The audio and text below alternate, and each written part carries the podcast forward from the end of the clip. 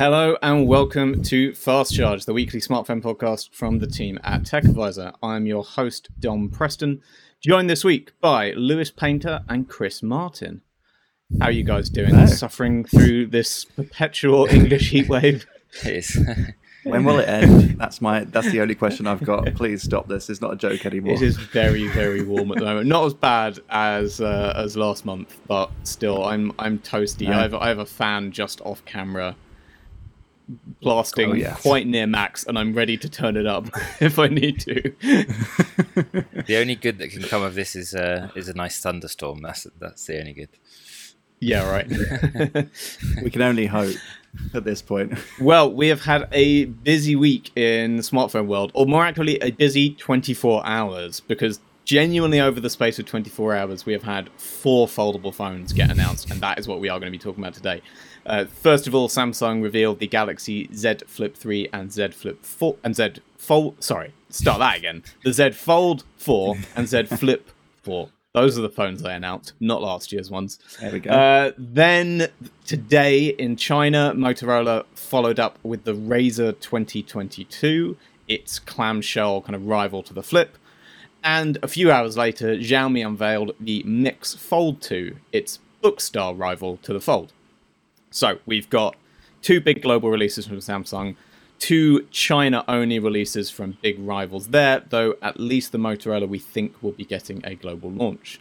Both Samsung and Motorola announced some other stuff alongside their phones. We may touch on that briefly. Motorola had sort of other non-foldable phones, but we are going to focus mostly on the foldables this week. And just to say, I'm sorry we didn't have an episode last week. We had some scheduling problems and all went a bit wrong, so we didn't talk about the OnePlus 10T launch. Henry was there at the launch, and he's tested the phone. You may notice Henry is not here. He wasn't able to join us this week either. So I think probably next week we'll be talking OnePlus 10T, and you'll get a slightly late review on that. But we thought with so much foldable stuff this time, we just wanted to double down on all of that. Okay, before we get to all the folding things, let's run through some other little bits and pieces of news that we've had from the last 7 days. I've got a brace of news about Oppo and OnePlus stuff. So let's get through all that BBK news together.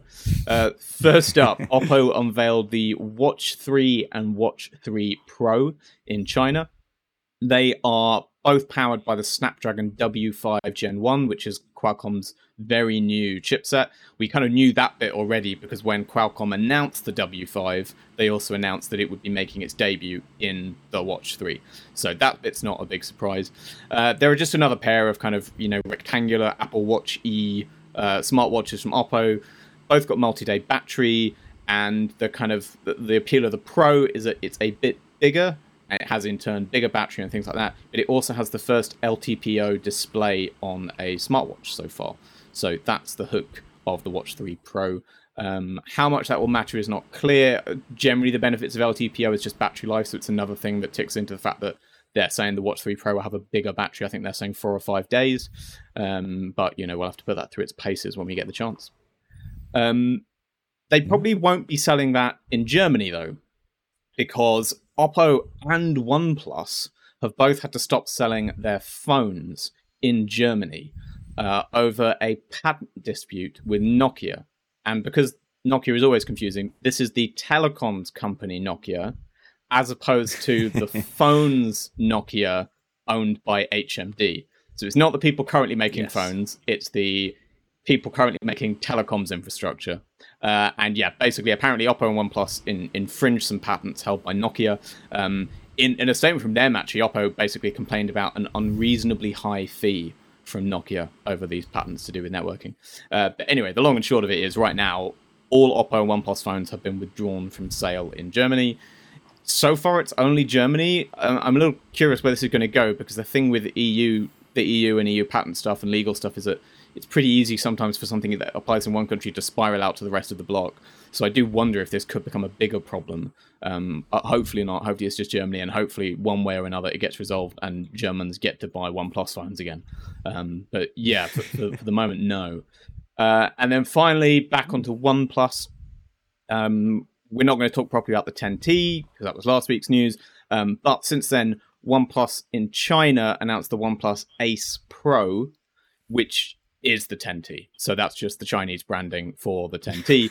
This is after they had the OnePlus Ace, which was the Chinese branding for the 10R, which is only available in India as the 10R. So they're clearly drawing more of a line now between their Chinese market and the rest of the world in a way they never used to, but it's getting a bit interesting there. Mm. The other thing is they could have quietly dropped another phone on AliExpress.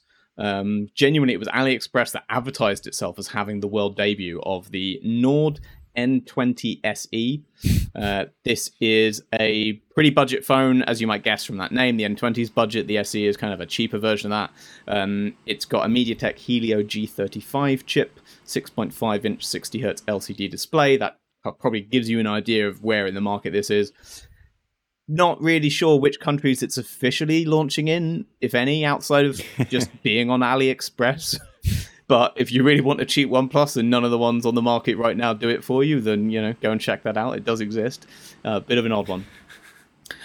Yeah, I don't think I'm going for that anytime soon. No, it does. I mean, at a glance, it looks like a fairly generic, cheap OnePlus phone. It has that look of, I bet this was an Oppo phone and they've put a OnePlus logo on the back. I haven't, you know, done that spec comparison to figure out which Oppo it might be that has the exact same spec sheet, but I kind of suspect there will be one out there, so I don't think this should excite anyone too much.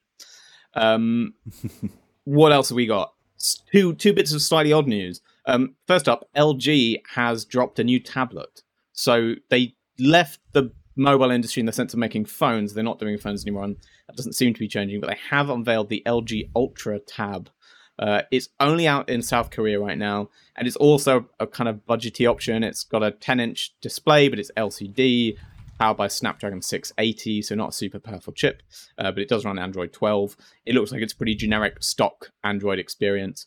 I don't think this is going to go anywhere else. I think this is LG recognizing that they still have enough brand cachet in Korea that they can put out this sort of tablet thing that sits in their ecosystem, and that might work for them in Korea, but probably not enough for them to bother doing it anywhere else. And final bit of news, very curious to see where this one goes. It was reported by Bloomberg that the Indian government is considering a ban on the sale of Chinese phones that cost below 12,000 rupees, which is about $150. And this is basically a reflection of this. There's a lot of ongoing political tension between China and India at the moment.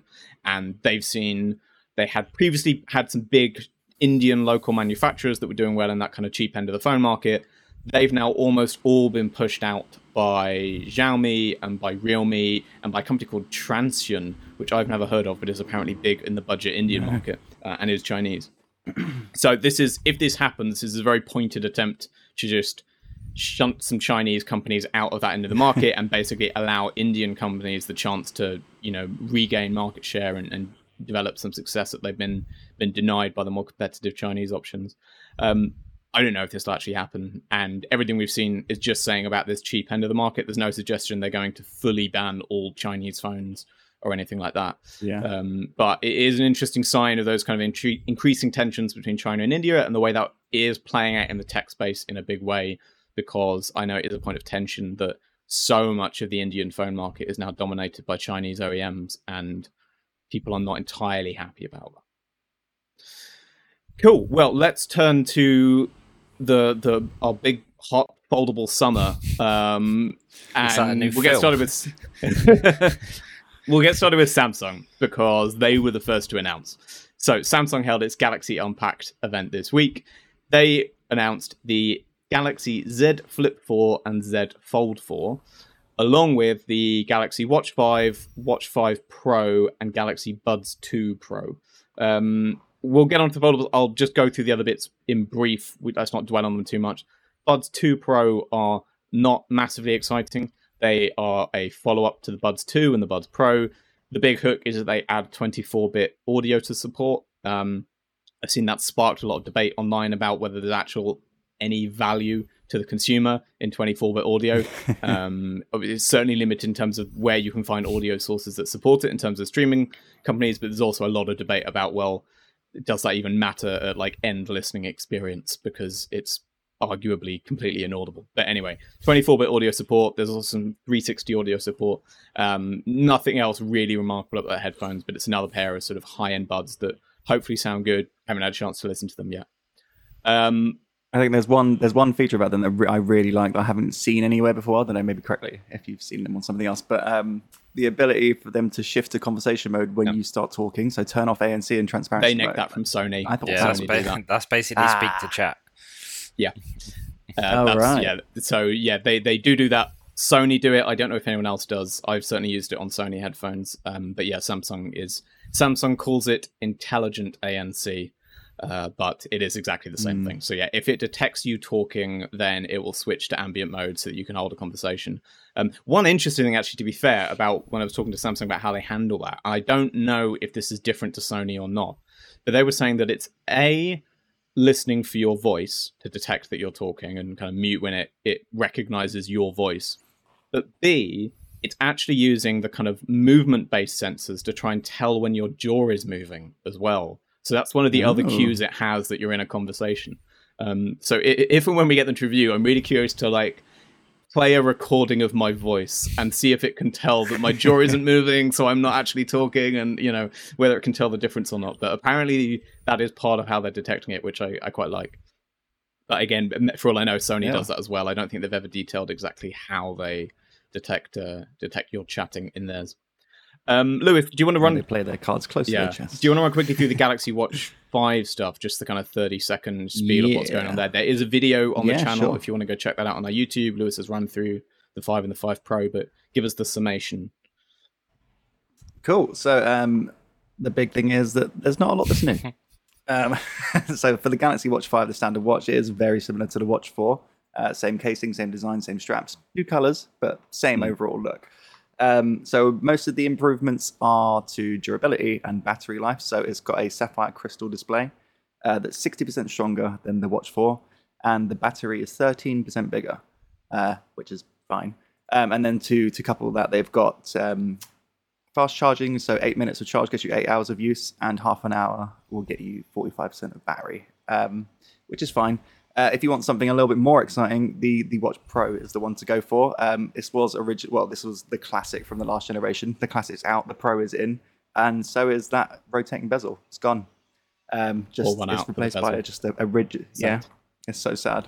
So sad. They are keeping the Watch 4 Classic on sale for a little bit longer, just in case you need to get your bezel fixed. I will say that.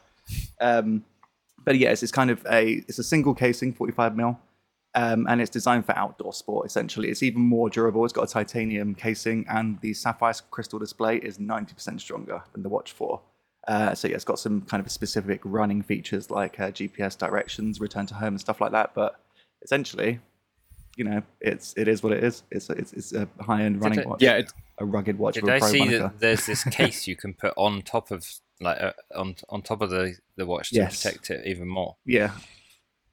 It's for the Pro cases. It's a rugged kind of silicon touch case, just in case you want to protect your titanium. But they already do. One nice thing they do without the bezel is that on the Pro, the display is slightly recessed into the body, which is an extra element of protection. It's just sort of not flush, so you're a bit less likely to catch the display as you're doing stuff. So, yeah. I said this to Samsung the other day at the pre-brief. I was like, is that because it won't catch your display? And they were like, to be honest, it wasn't, but that's a really good, really good thing to play into it. And they were like, "We're going to take that," and I was like, "Okay." You that was all I could guess as to why on earth they did that, because it's a really weird decision in every other respect. It's kind of basically you can run your finger around the rim, and it feels a lot like the bezel. You got the same shortcuts as when you had the bezel. It's just not moving. So I think it's just more of a guide for your finger, and also if that goes on some billboard somewhere, you need to invoice them. That's me. Okay, so yeah, Galaxy Watch 5 is basically more durable, better battery. The Pro's really good for running, and that's really all there is there. There's no radical overhaul here. In a way, that is going to be a familiar refrain as we talk about the Samsung stuff, because they haven't changed a huge amount in either of the foldables too. Both of these are, both the Flip and the Fold, have had really incremental updates from last year's models. And Samsung is really definitely in one of those years where it's refining rather than reinventing. I suspect next year we'll see some bigger changes. Certainly, as everyone will know, I love the Flip. And so I went in fully focused on the Flip and wanting to pay attention to that. I've also put a video on the channel about the Flip, which basically runs through my thoughts on the changes they make, which is, yes, they haven't changed a lot, but I do think they've been really sensible in what they've changed. And the way they've clearly approached the Flip, at least, is taking the things that were problems last year, the weak points of last year's phone, and focusing on just fixing those and building those up a little bit. So I think that's smart. I don't think that's quite as true on the Fold. So that's a little different. Let's start with the Flip, maybe. So I've actually got the Flip 4 here. I only got it yesterday, so I haven't actually had my SIM in it. I haven't really tried it out much other than my time at the pre-brief. So I have no deep kind of proper full hands-on review or anything like that. But I have it here. I also have my old Flip 3. You can see they are very similar looking phones. They have not changed a whole lot about these devices. Difference. Basically the same size. There are tiny differences in the sizing, but really they are the same. So in terms of design, what's changed is it's a little more sort of squared off on the sides here. Not fully squared in that iPhone-y way, but just a little less curvature than we had before. The cameras stick out a fraction more than they used to. They're a little more pronounced. You might be able to just make out sort of the way the camera lenses jut out slightly from the body. The finish is a bit more matte, a bit less glossy than last year, and the colors are slightly different. But otherwise, the broad structure of the design is pretty similar.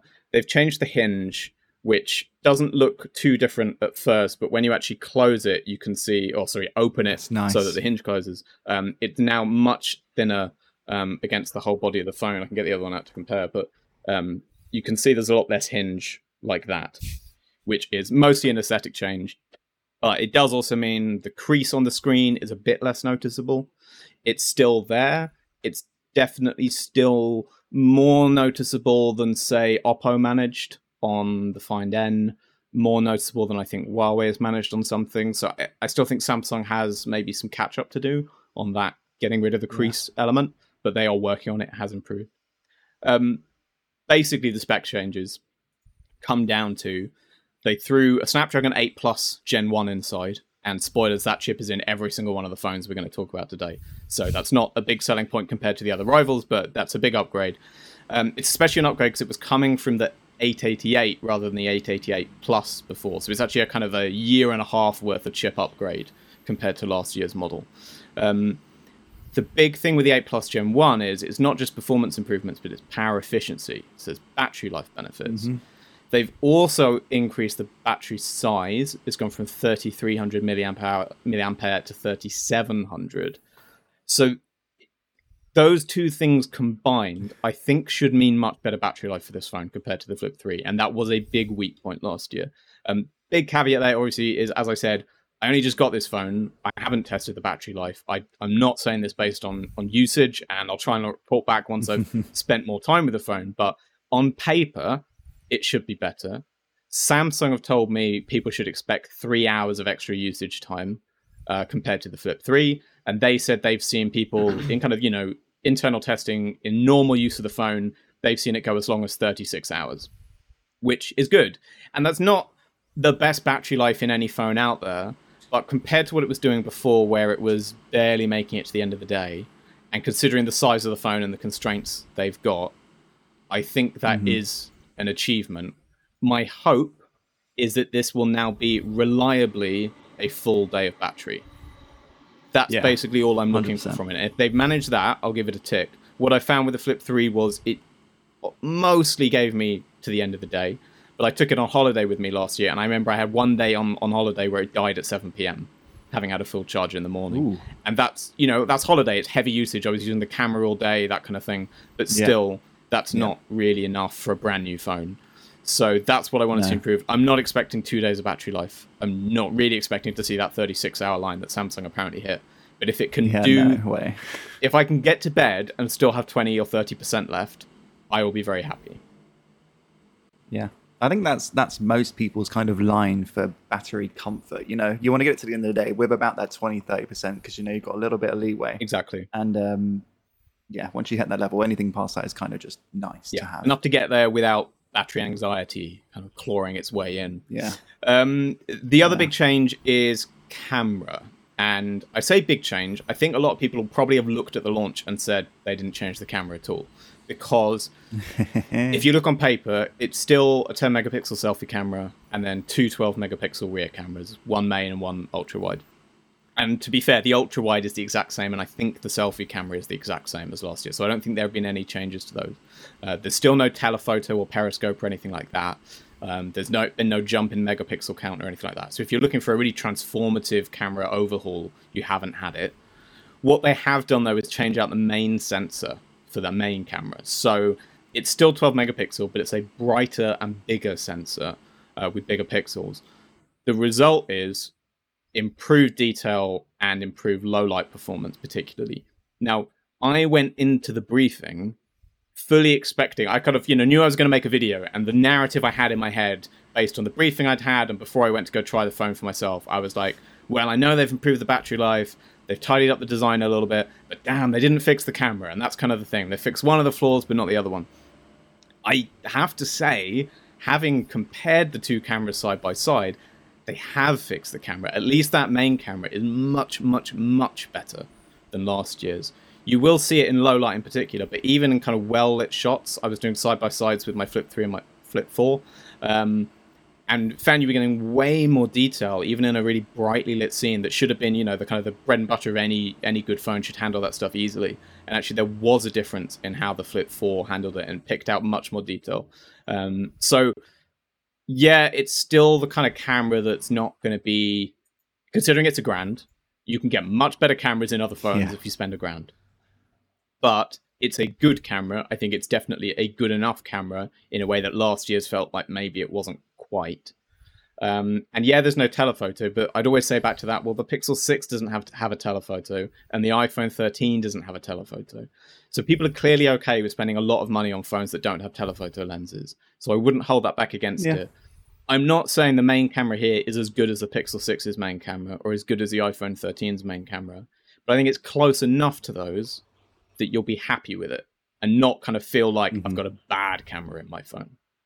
Yeah, I think that's the level they need to get to, because they're never going to attract like people that are interested in photography, because like you say, there are phones that have 6, 7, 8 cameras on them that they will shoot all different modes and different angles, and that's what they will be interested in. But as long as it's enough to be a versatile kind of point and shoot kind of snapper, then you've hit that kind of. I think that's an understandable difference between a regular phone and a foldable phone. I think people know that that's still the case, that you're getting the foldness and you're gonna miss out on other stuff that you would get if you just bought an S22, exactly, or one of the S22 range.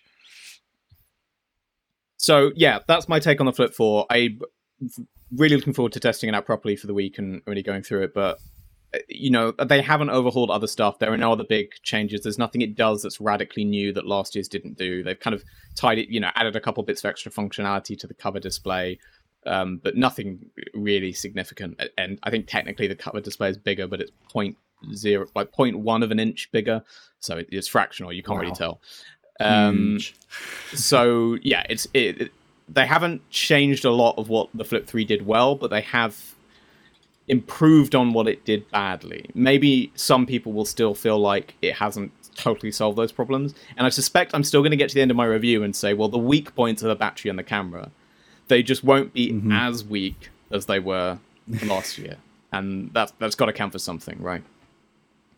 It does. What about the Fold 4? Lewis, you were paying more attention to the Fold 4 than me at the briefing. Yes, I was. So why don't you sum up what you think they've done there?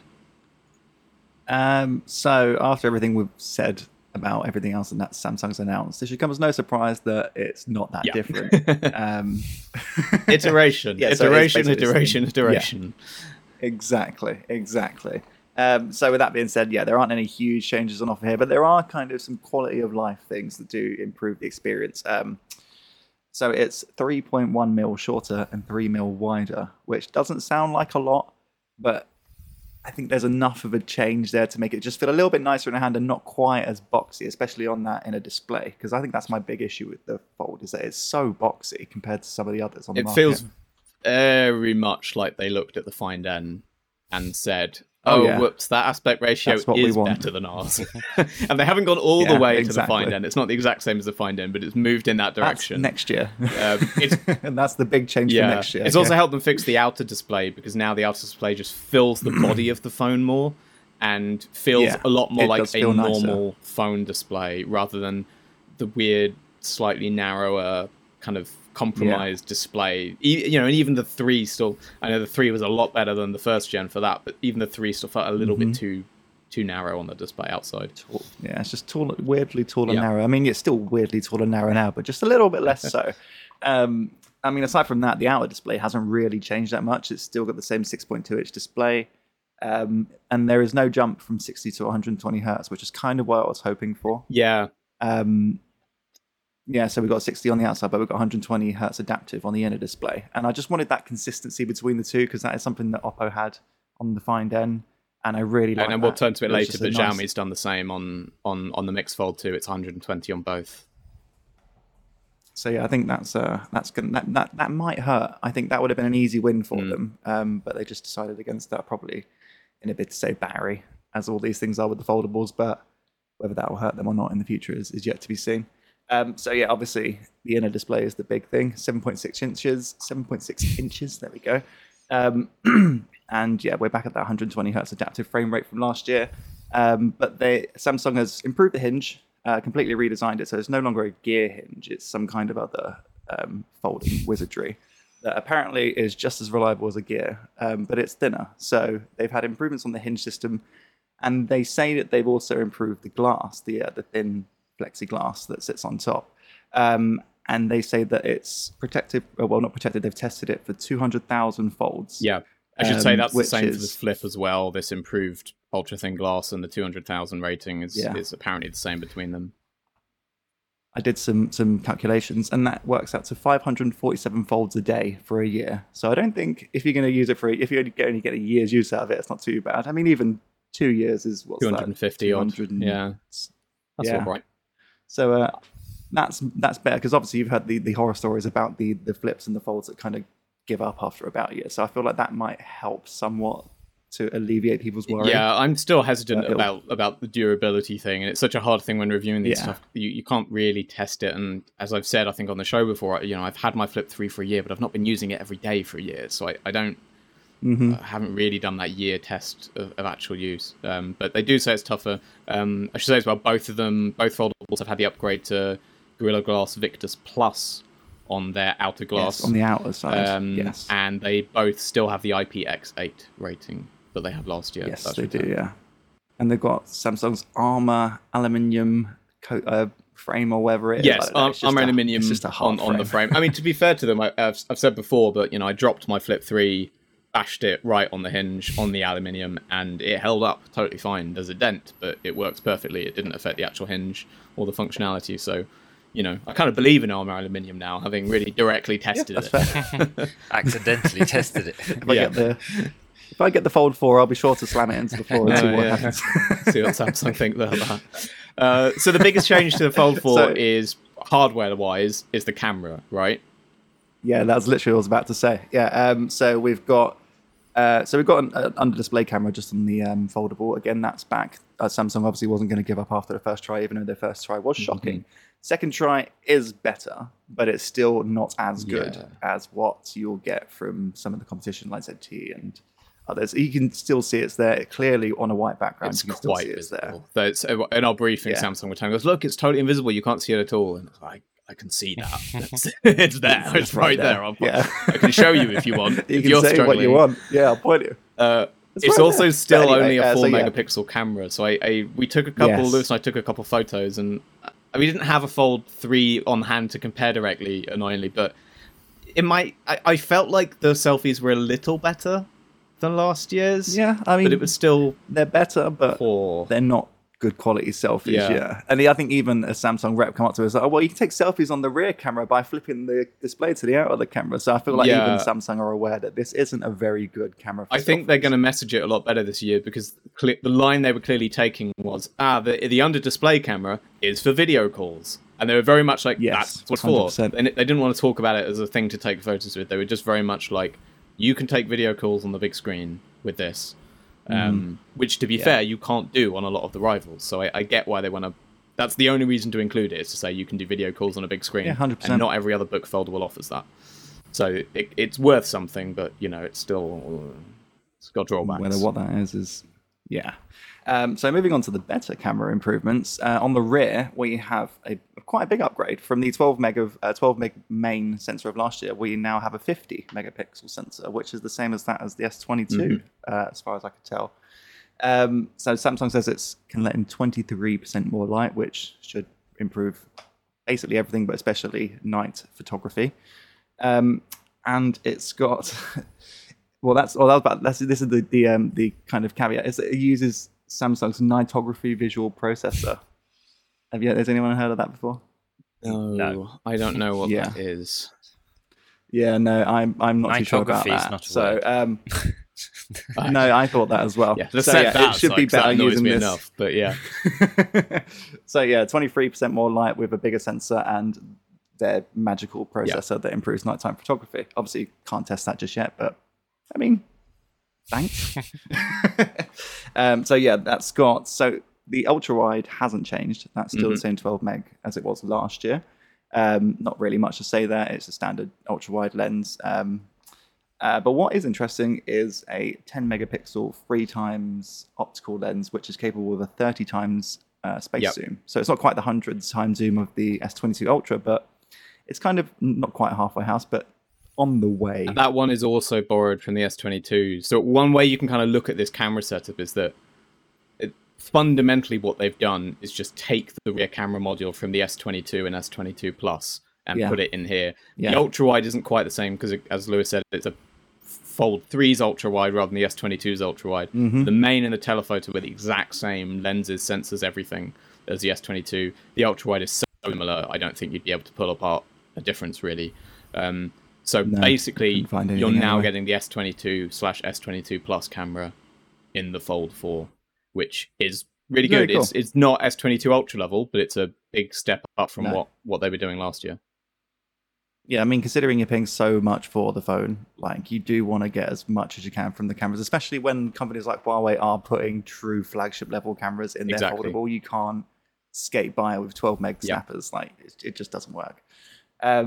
Well, staying on the cameras, so they've got improved night, kind of low-light videography as well, using a VDIS, which is a video digital image stabilization technique. I haven't heard of VDIS anywhere else, but I imagine it's just the same as EIS. It's clearly just an electronic stabilization they've invented a new word for. But apparently it specializes in low-light, so low-light video should look a little bit clearer taken on the phone, and it also can do 8K. Video recording, which I think is it was a first when the Fold 4 was announced, but I don't know if the Mi Fold. Oh my god, the other Fold foldable. 2. Yes, that I don't know. I mean, it probably could. I mean, because they've all got the 8 Plus Gen 1. The chip's really the bottleneck for 8K, and they all have the same chip, so they probably all do 8K video. You just don't ever want to use it. No, yeah. What's the point? I'm just about using 4K now because I'm like, okay, there's a little bit more detail there. We should probably say it does have the Snapdragon 8 Plus Gen. Yes. And it's got this is one thing that's really annoying. It's got the exact same battery as last year. So they've improved a lot of the other aspects, but it's still got the exact same 4,400 milliamp hour battery as last year, which means... I guess the hope is that should still be better battery life. You just don't know how much better from just changing the chip, but that should still be an improvement, I guess. There should be an improvement, but I'm always kind of wary about how much improvement you get when you're just relying on better battery better battery efficiency. I normally am. The 8 Plus Gen 1 has kind of won me over a bit on this because it was so good on the Zenfone 9 and really impressed me given the battery size, but we'll see. The big annoyance for me year on year in terms of the space and the way they've allocated stuff is there's still no slot for the S Pen stylus. It's got that S Pen stylus compatibility again. But everyone kind of thought, well, this year they're going to find a way to fit it into the phone like you do on the S22 Ultra. But no, it's still only like an optional extra. You've got to buy separately, and it kind of you have to get a case that it kind of slots into the case. Yeah, that's just an ugly case as well. So... That's still annoying, and I think for people who like that side, I think a lot of people hoped this year they'd find a way to fit it into the phone, and they haven't made that work. That would have been... Yeah, that's annoying. I think software, we've got to talk about. I was about to say software is probably where you'll see the biggest improvements, because one of the big things is that it runs Android 12L, that fabled tablet-focused operating system that we've heard about for so long is finally on a phone. So it comes with, Android 12L with Samsung's One UI 4 on top of that. So they've got their own little spice on the proceedings. So I think the biggest thing about the biggest new feature, I'd say, is the little PC-like taskbar that they've added at the bottom of the... this is just on the inner display, not the outer display. But when you use the inner display, you'll have, just like a PC-like taskbar at the bottom. It's auto-populated with apps that you use frequently. So you shouldn't have to kind of set it up manually yourself like you do with some of these kind of shortcut apps that you get on phones. I'm sure you can customize it if you don't want the auto thing. Oh, yeah, 100%, yeah. And so, it's good for just switching apps. You've got a little shortcut on the bottom left-hand side, which just shows you all your apps, just kind of like a start menu. It is really kind of PC-esque. Yeah. It is quite cool. And you can also drag and drop the icons from the bottom of the screen onto your display to activate the split screen mode. You can do that with up to 3 apps at once. And the taskbar will actually remember that grouping. So next time you want to open those apps, you can just tap the icon and all 3 apps will open back up in the exact same configuration. Yeah. So for multitasking and stuff like that, it's going to be a big thing. And that's kind of where they're pushing the Fold for. It's all about productivity and kind of work and stuff like that. I haven't really seen a lot of partying clips or anything like that. No, the only other thing I guess they pushed slightly is when they were talking about the aspect ratio, they were highlighting that it's because it's wider, it's now better for watching content on. Yes, that was it. You'll get slightly better letterboxing if you're watching a movie or a TV show. But still some, a lot of letterbox. It's not Netflix aspect ratio yet. Well, no, there is one aspect ratio for that. Yeah. But it's not. But it is closer, so it's a bit better suited for TV and film than last gen was. Yeah. And I think I was just saying the one big thing that really wins on for the Fold 4 is the software support for apps and the big screen. Like I think that's one area Samsung has really excelled, and that's something they're pushing again this year. So that. They've got compatibility with Netflix and Google Drive and all the Microsoft Office apps and just Facebook and Instagram. And even TikTok's got this unique layout so you can see your TikTok video and the comments at the same time. Like, you don't get that with any other big screen foldable. So I think that is the real draw. And that's what I was going to say, because I think things like the taskbar that's baked into Android 12L. And slight spoilers for 20 minutes from now, but the Mix Fold 2 also runs 12L. And lo and behold, it also has a taskbar on the bottom of the screen. You know, this is not unique. Google did that bit. But Samsung's implementation looks and feels, from our brief play with the phone, feels very polished, very easy to use.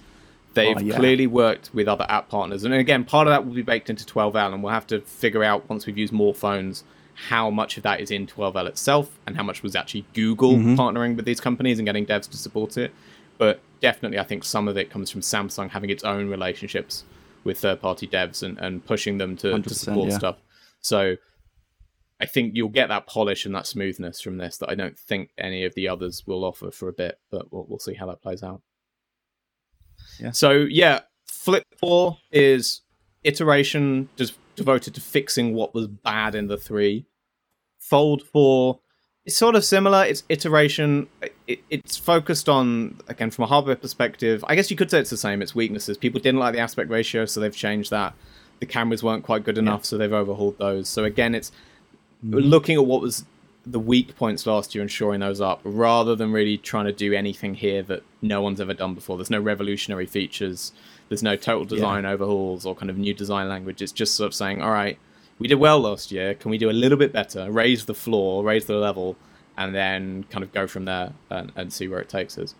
So they've, I think it's maybe a boring year for people following the announcements, but I think a good year for people who maybe were on the fence last year, kind of saw the Flip 3 and the Fold 3 and thought, ooh, these are almost the level I want to buy them, but they were a bit nervous, couldn't quite take the plunge. I think a few more of those people will look at these ones and go, oh, okay, I get it now. I can go for that. 100%. We've seen a much more radical overhaul from Motorola, who have announced the Moto Razr 2022. It has been a while since we had the Razrs. We had a Razr and a Razr 5G, and I think the 5G was either a year and a half or 2 years ago. It's been a big gap since they put out their last model of this clamshell. We nearly got the Razr 2022 last week, or the week before, and then the very last minute the launch got delayed, postponed, and it didn't really become clear why. Though I did note that the OnePlus Ace Pro launch also got delayed at the last minute from around the same time to around to early this week as well. Oh, interesting. So I don't think it was a Motorola-specific problem. There must have been something going on in China that I have not been following the news enough to be aware of that prompted companies to say, oh, we're not launching a phone today. Anyway, we now have the Razr 2022. We also got, just to go through quickly, the Edge 30 Pro, which I think is the X30 Pro.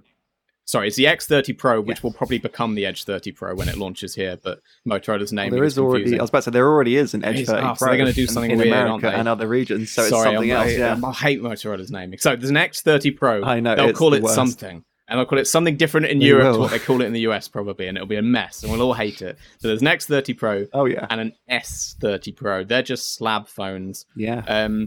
Lewis, you again, do you want to give the 30-second spiel? I know you follow the X30. I don't know how much you looked at the S30 as well. I didn't really do too much on the S30, but I can give you the X30 Pro rundown. So we're looking at 6.7 in OLED display, 144 hertz refresh rate with HDR10 and a peak brightness of 1250 nits, which is fairly standard at this point, I think. I think I'm just going to skip past all the boring stuff, go for the interesting thing. It's got a 200 meg camera on the back. Yes, right. It's the first to use Samsung's ISOCELL HP1, and it's a big boy. So yes, obviously nobody really wants a 200 meg photo. I mean, some people might, but most people don't. So it's got some crazy 16-in-1 pixel binning tech to shrink those pictures right down. And I can only imagine that there's going to be quite a bit of detail for them to play with there. So I'm really interested to see how that works. And that's obviously paired with OIS and double Super PD autofocus to make sure that you're always getting the best kind of zoom as quickly as you can. From what I remember of the HP1 when it was announced, because this is, as you said, the first phone it's been in. But I think also, I can't remember exactly how it worked. I think part of the way they were talking about the pixel binning at the time, Samsung, was that it had tricks around binning to different levels depending on the light scenario to try and optimize the low light photos versus bright light photos. It would do different levels of pixel binning. Chameleon cell technology, apparently. And again, it gives a choice of 2x2, 4x4, or full pixel layout, or the 16-in-1. So yeah, that's really interesting. I'm tempted. Well, I'm really interested to see how this actually works, because as we all know, megapixel count doesn't necessarily mean better quality overall. But with this pixel binning tech, there is something quite interesting there. What's not so interesting is, I mean, not interesting, but it's just a standard 50 meg, 117 degree ultra wide that comes with that, and then a 12 meg 2x telephoto lens, which is fine, but and then a 60 meg selfie camera on the front, which is is the 200 megapixel phone that, you know what it's there for, to be so the Motorola got to be the first one to do that, and you know, that's out there. It is still very performant. It's got the Snapdragon 8 Plus Gen 1 with 12 gigabytes of RAM and a 4500 milliamp hour battery with 125 watt charging, which is nice to see from Motorola. I don't think you see a lot of fast charging from Motorola. It's usually capped kind of. They don't often on their own phones. So obviously, they're part of Lenovo, and Lenovo pushes the fast charging on its Legion gaming phone stuff. So I hope that's probably a bit of tech sharing there. But yeah. I think there was another fast-charging Motorola that only got a Chinese launch, but I'm not sure. But yeah, because I'm so used to seeing kind of 30 watts Motorola, you know, nothing exceptional. So that's fun. And there's also 50 watt wireless as well, but obviously you'll probably need one of their proprietary charging systems to exactly take you to that. What about the Razr, Chris? You're on top of all things Razr, and you reviewed at least one of the previous Razr gens, so you'll have a better sense of what's also changed from last time. So what's big in this new Razr? Yeah, so I did review the Razr 5G, and that came out September 2020, so we're looking like almost 2 years ago, which is, I guess, partly why the jump between that phone and this model is a lot bigger than the Samsung's, because it's basically missed out a generation, if you like. So it's kind of understandable in that way, but yeah, Motorola has done a lot of change here. So let's start with the design. So the chin is gone, the iconic chin at the bottom from obviously the original Razr phone. It always had to go. It was going to go, but sad. I just, it makes me so sad. That's the one thing I really was holding on to. But okay, yeah, so it obviously looks nice, and you know, it's nice to reminisce about those old Razrs. But it was awkward using the phone with this big like lump of nothing in the way. I'll concede that. So that's gone. It means the screen's bigger. That's 6.7 inches now for the internal screen. The hinge has changed. I don't have loads of details. This was a Chinese-only launch, so you know, it seemed seemingly a bit hard to get some nice English details on certain things. But basically, it seems that the hinge can hold the phone open at different angles. It's not just open, fully open or fully closed, which means you can put it down on the desk and you know, probably do a video call, or you know, put the phone somewhere and use the cameras. Sounds familiar. The hinge is also better in terms of how it closes up, so it's got like an internal radius of 3.3 millimeters. So basically, like the crease should be, you know, it does look better. Like it's flusher when it's closed than the Flip is. That's another area Samsung hasn't really changed anything this year, is how flat the two screens close on each other. Yeah, so it should be flat. Yeah, it should be flatter and have less impact on the crease. It comes in black and white, but otherwise it pretty much looks like the same as before, especially when you're looking at the external display, because that's still 2.7 inches. So that's, from what I can see, that's the exact same screen as before. Yeah, I thought they would have kind of lent into that a little bit more, considering Samsung's blown up their screen size to be not the same size as that, obviously, but they're getting into that territory. I'm surprised they haven't made it bigger, only because to me it looks like it's in an awkward midpoint, where Samsung have clearly consciously gone for a small display that is not trying to cover the whole of the external shape. And it's like, this is a small screen for notifications and a couple of quick controls. Motorola's fills most of the phone when it's closed, but not all of it. So it's doing that weird halfway house that the early Z Folds were, where you could see they were trying to fill the outside, but they hadn't quite managed it. And if this was a little more edge-to-edge on the outer thing, I think I'd be more into it. I'm pretty vocal that I like the small cover display on the Flip, and I don't want it to be bigger. But if they are going to do it bigger, then I want them to do the whole back of the phone. Yeah, you know? All or nothing. Yeah, it was rumored. Yeah, exactly. It was rumored to be 3 inches, which maybe would fulfill that brief. But it's still 2.7. So it's really the internal screen that's changed in terms of size, but also a few other specs have got better, mainly the refresh rate, which is 144 hertz, which is obviously better than any other foldable. Obviously, we're talking. They love their 144 hertz refresh rate at the moment, didn't they? That's what the X30 Pro's got as well. Yeah, so that's on obviously the internal screen. Obviously it's not going to be a huge difference between the 120 hertz that you're finding everywhere else. But if you're looking to play top trumps with your phones, then the Razr wins on that. It's still got the processor is a big jump, because the first two Razrs were both using mid-range Snapdragon 7 series chips, which was always a bit of a like, oh, this is a shame, especially because the Razrs were pretty expensive. We'll come to the price soon, but like the Samsung and Xiaomi's, it's got the 8 Plus Gen 1.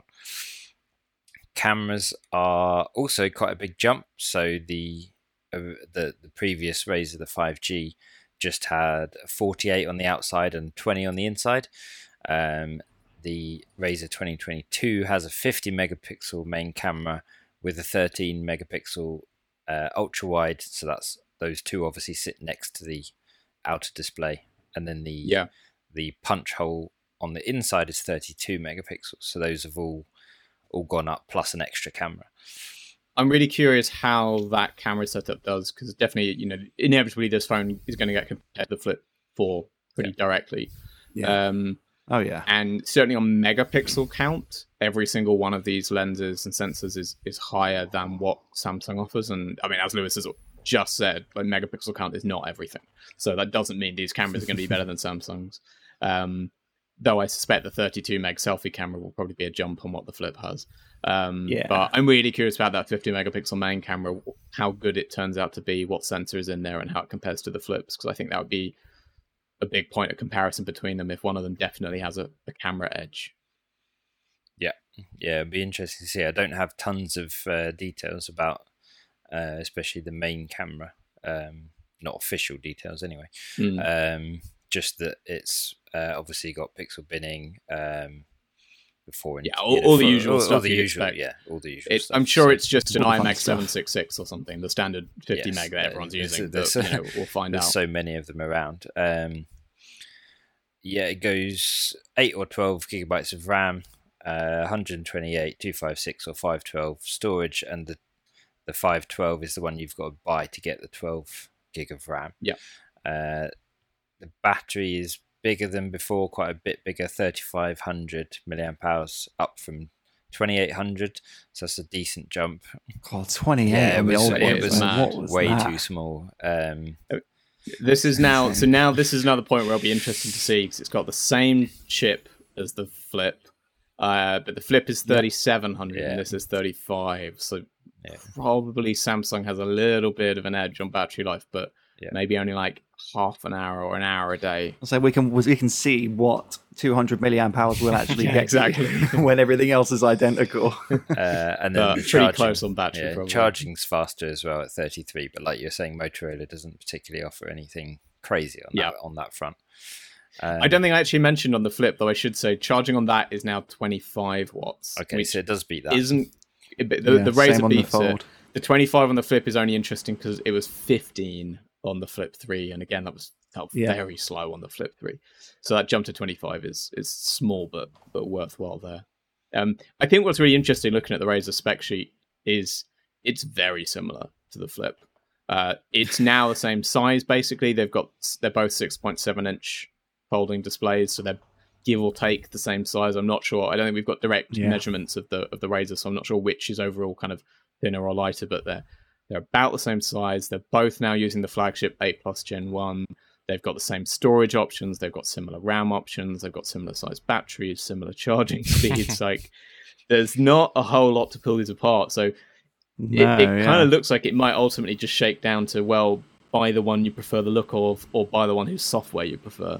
Yeah. Because or whichever one's cheaper. Give me the cheap price. Yeah, but I don't know yet for sure on the Razr, but... No, for the rest of the world at least. No, so it's coming out next week in China on the 15th. It's a bit odd because the other Razrs obviously got pretty much just global launches straight away, at least from what I remember. But they have not said anything about launching outside of China, but it is expected to. Maybe later. I'd be very surprised if this doesn't get a global launch, and I suspect it'll be sooner rather than later, but we'll see. Pricing will be interesting. In China, the Flip 4 hasn't actually launched in China yet, so we don't have Chinese pricing for it. The Razr is cheaper than the Flip 3 was in China. The one curiosity is that Samsung actually hiked its Chinese prices for the Flip 3 and Fold 3. If you convert those to other USD or euros, you actually realize that Chinese customers are getting a bit ripped off by Samsung, and they're paying quite a bit more, which is not normally the way it goes. Oh, really? I was about to say it's usually the exact opposite. So if Samsung sticks with that same pricing, then the Razr will be cheaper in China. I don't know if that will force Samsung to bring its Chinese pricing back in line with what it does elsewhere.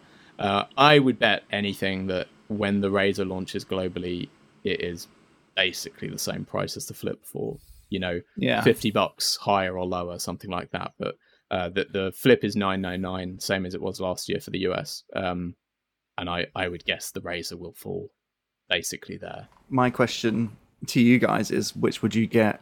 Especially thinking about software, because this is my big thing when it comes to the foldables now, is Samsung's had an extra couple of years to work with developers and get that stuff, because that is a big thing, especially on the Flip 4, is the fact that you can kind of half open it and apps will shift kind of half of the screen. Yeah. Do you think that Motorola is going to a similar level effort with the Razr? I mean, I've obviously... Everyone knows what I'm going to say.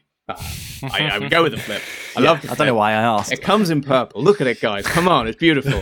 Can we just say that Bora purple means purple, purple, purple, purple? I prefer the design of the Flip. I prefer the smaller cover display. But to answer your question, also, I think I trust Samsung a bit more to have nailed the software side, because it was pretty good last year from what I saw from playing the Flip 4. It's improved slightly this year.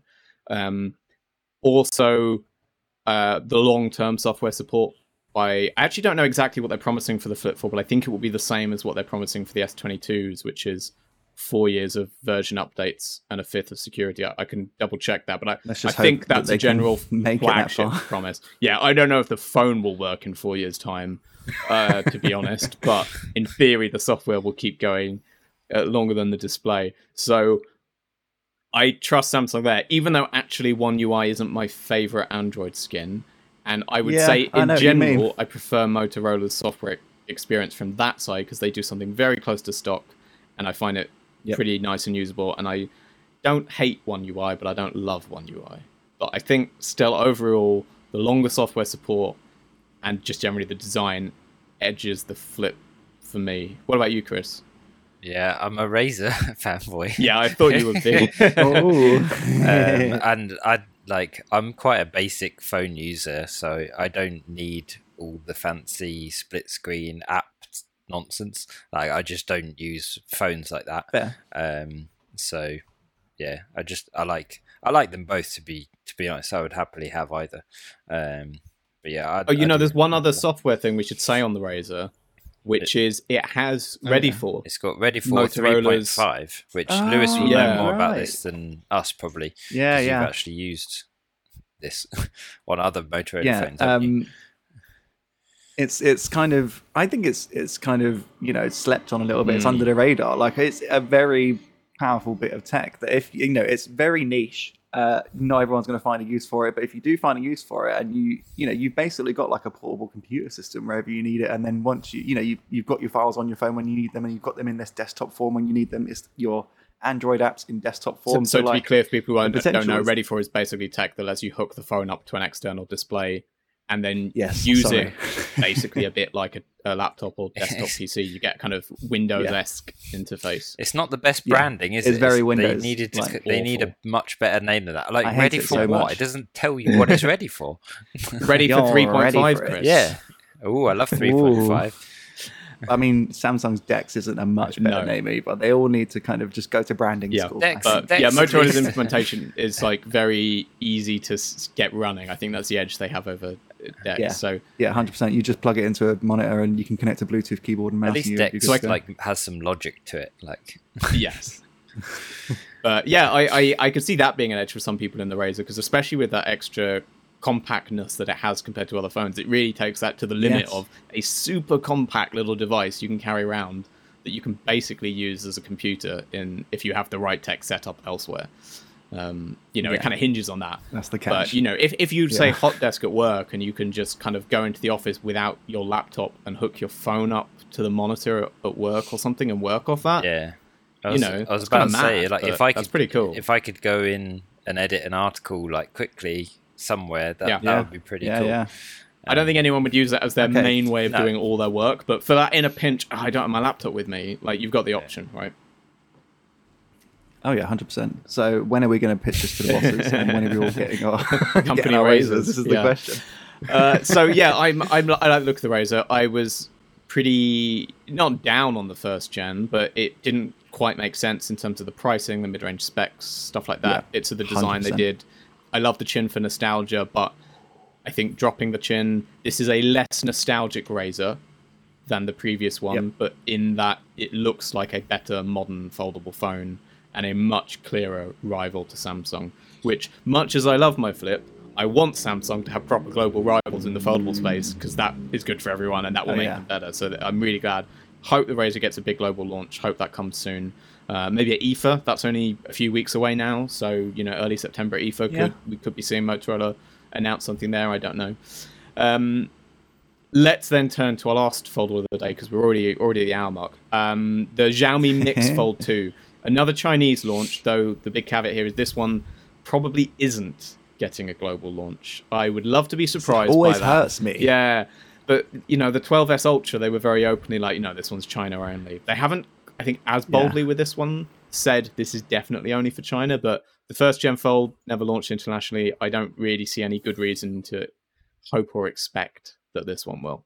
So this is probably one we just get to look at from afar and wish we could own. This is a big change from the first Mix Fold.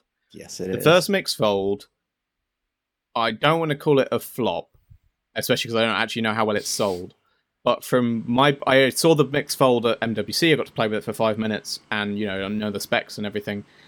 Weird phone, more expensive than it should have been, considering on specs and everything. It felt like it was kind of trying to undercut Samsung, but it didn't really undercut Samsung on price, at least not by enough. And when you picked it up in person, it felt cheap, it felt clunky, it felt very much like a first gen device at a time where Samsung was already on its third gen and had a lot more polish. So the Mix Fold didn't do much for me. This is a transformation from that, enough that you kind of look and say, why is bothering launching the first one? Just wait longer and do this as your first one, because it looks incredible. It's beautiful. It's a much more attractive looking phone. It looks much more premium. The big hook they've kind of got in terms of design is they're calling this the thinnest foldable yet. And this is almost true. So almost there, Xiaomi. But it is, when it is open, folded out, it's 5.4 millimeters thick, which is very thin. Wow. That is just thicker than the USB-C port. They've really, if you see it side on, there's a USB and there's not a lot of leeway on the side of it. No. The reason I say this is not quite true that's in this is because the Huawei Mate XS2 is also 5.4 millimeters when you have it folded open. Okay, but what about when they're closed? If you close it, the Mix Fold 2 is 11.2 millimeters thick. Again, that's impressive. That's a bit thicker than a normal phone, but it's not that much thicker than a normal phone. They've done a good job. The Mate XS2 is 11.1 millimeters thick when folded. This is 0.1 of a millimeter thinner than Xiaomi's.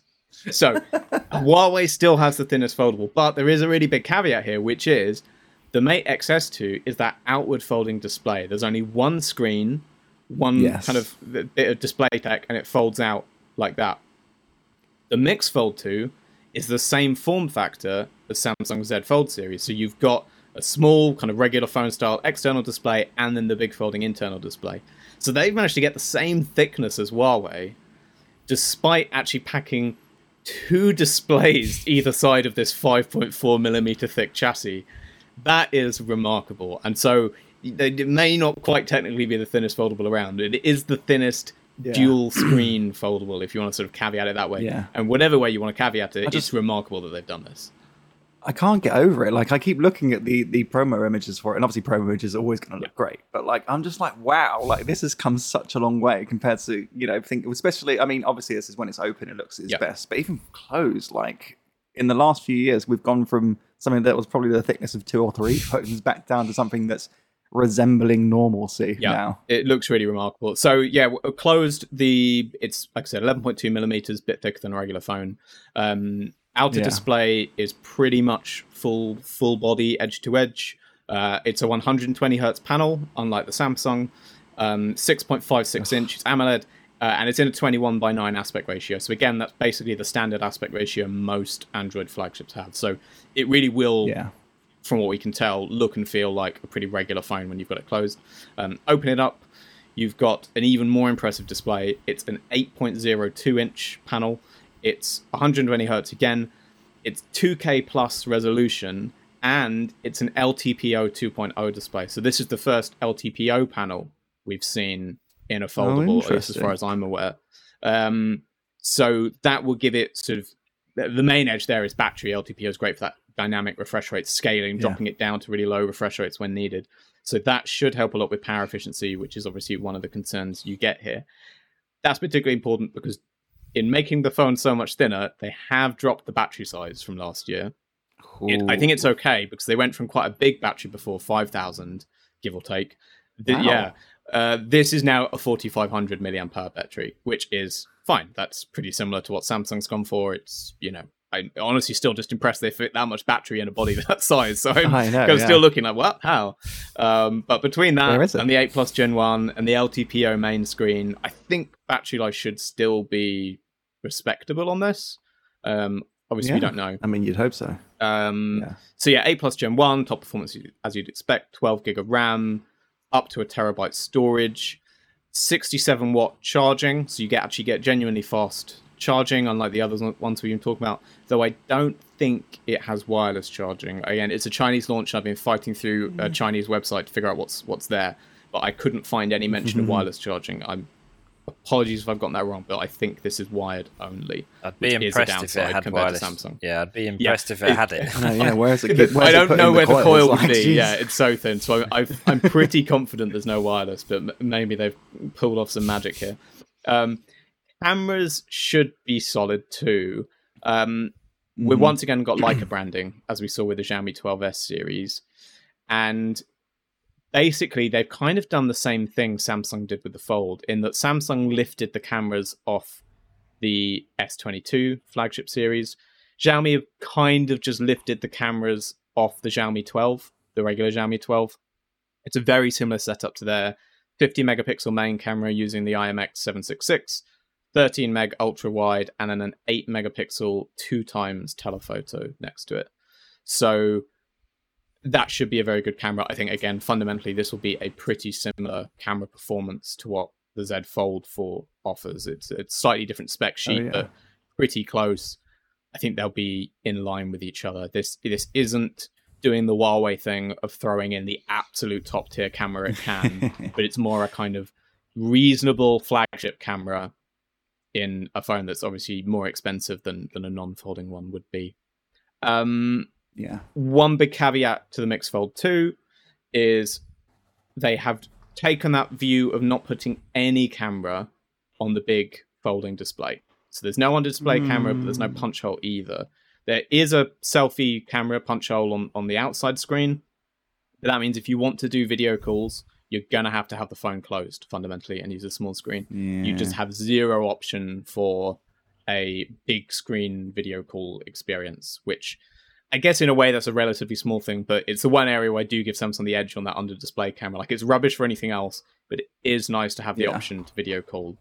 I mean, and that's kind of, in my mind, that's one of the main things I'd use a foldable for. If I'm video calling on a foldable, I want to use the bigger screen. Like, I want to have the biggest screen possible, and to have just not be able to do that at all on the Fold. On the Fold, because it gives you the big screen for seeing your video call big, but also you can multitask while you're on the call. You can, have the call doing one thing, and then you can be chatting to someone. You can check your calendar as well by pulling up the calendar app on the screen and all that stuff that you're going to miss here because you just don't have that option. So I'll take the crappy 4 meg under display camera. I mean, I'll just take a whole bunch of nothing. Just put a whole bunch in there, but anything. I don't care. I suspect it's a sizing thing. I bet they just couldn't have had it this thin like with another camera in there. There was just no more space in there. Must be cramped inside that phone.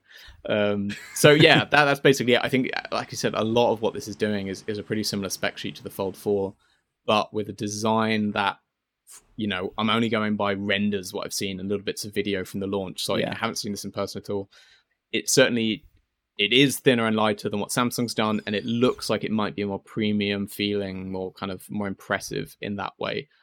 Hard to say without actually side-by-side comparisons. But it looks like from that perspective, maybe Xiaomi's kind of taken a little step ahead of Samsung here. On software, as I mentioned earlier, it runs 12L, the same as the Fold 4. I haven't, through the Chinese stuff, been able to get a very clear sense of what it does, but it has the same taskbar, similar multitasking options. It's MIUI, so I just don't think it's as polished as One UI. I would give it to the Samsung on software for sure, and again, update promise 100%. I'm sure will be longer on the Samsung and things like that. Yeah, 100%. But I'm really pleasantly surprised by this phone, because, like I said, I was a bit of a downer on the first Mix Fold. That didn't impress me very much. And I mean, this, I'm hoping that now they have got something that can compete more directly with the likes of Samsung and Oppo, that they might push it out a little bit further. Maybe they just weren't confident. Like, they had one to say that they had one, but were fully expecting not to sell many units. Whereas now they're like, okay, here's what we've actually been working on. That's my hope. Yeah. I have no idea. Probably not. But and this looks much more like a happy rival to the other stuff that's out there. Suddenly, Oppo looked like they're lagging behind, which I know is just because it's been a while since they released the Find N. But, the Find N came out and it blew us all away. And we said, oh, my God, this is so much better than anything else. And now you kind of look and say, well, Xiaomi's kind of, maybe taken a little step forward there. Looking a little bit thin over there. Pricing is also impressive. We obviously only have Chinese pricing, but what I'll just say is it's cheaper than the first Mix Fold, despite having basically improved every single thing about the phone in some pretty drastic ways. They still managed to cut 1,001 off the price, which is about the equivalent of cutting $150 off. So, I mean, I'll take that. It now looks, again, if this got a global launch, and I am fairly confident it won't, I think from what we're seeing on the pricing, I think this would probably be similar to the Z Fold 4 in price. Fair. Well, so how, we'll turn your question back on you, Lewis, how does this compare to the Fold for you, having played around with the Fold? Which of these would you take? Oh, that's the good question. Do you know what? I think Samsung has it. But not necessarily on the design, because I love the look of the Mi Mix Fold 2. Like that thin look is just exquisite. And I just love, like the LTPO2 display, and just like the hardware sounds a lot better on the Xiaomi foldable. But it's software. Like I know after using the Find N that software is so crucial to like a big screen foldable experience. Like, so I have to go with Samsung because I know that they've got more compatibility, and I think they've just, like you said, they polished it more. Like they've had more experience. They've been doing this for 4 years now. Like they know what they've got. Well, I said they've got a better idea of what people want from a foldable. And I think I'm Fold 4 for me. Yeah. Sorry, Xiaomi. What about you, Chris? I would probably take the Fold. Yeah. Sorry, they're both called Fold. They're both called Fold, Chris. I'll just take any Fold. I would probably go Samsung as well. Yeah, I think the Xiaomi looks real nice, but I think I'd almost be worried about it being that thin. Maybe. Like I know what you mean. I don't know how much I trust the durability. It certainly doesn't have the waterproof rating of. I didn't even think about that. The Galaxy Fold. I think it has Gorilla Glass Victus, but not Victus Plus, so it's technically mildly less durable from that perspective. But in terms of the hinge and stuff, I'm hesitant on both of them, but I guess I'd maybe have fractionally more confidence in Samsung's hinge than Xiaomi's, just kind of on paper, and just because they've had more gens of the phone to work with and that kind of thing. Yeah, I think it's the hinge plus the software, and it's like that combo.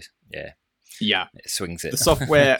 I think I'd need to try the Mix Fold to get a good sense of it, but I know I don't really like MIUI at all on normal phones, even on a regular slab. MIUI kind of frustrates me, and I always annoys me because Xiaomi has such good hardware so often, and I always just get annoyed by using MIUI, and I don't at all trust them to handle the multitasking as well as Samsung has and things like that. No way. So I think I would sadly edge towards the Samsung as well, but with this kind of it'd be that kind of, bittersweet moment in the movie where a single tear rolls down my cheek as I leave the Mix Fold 2 on its plinth and walk over to the Samsung in the store.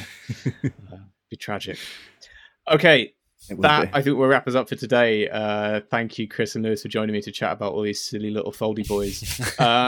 We will be back same time, same place next week. I will not be here because I have some time off work next week. Lucky old me. But Lewis will be around. Henry will be back.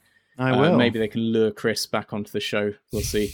I think there'll probably be some chat about the OnePlus 10T now that we can finally get Henry to give his review after having used it for a couple of weeks at that point. And I don't know. We'll see what else people want to announce in the meantime.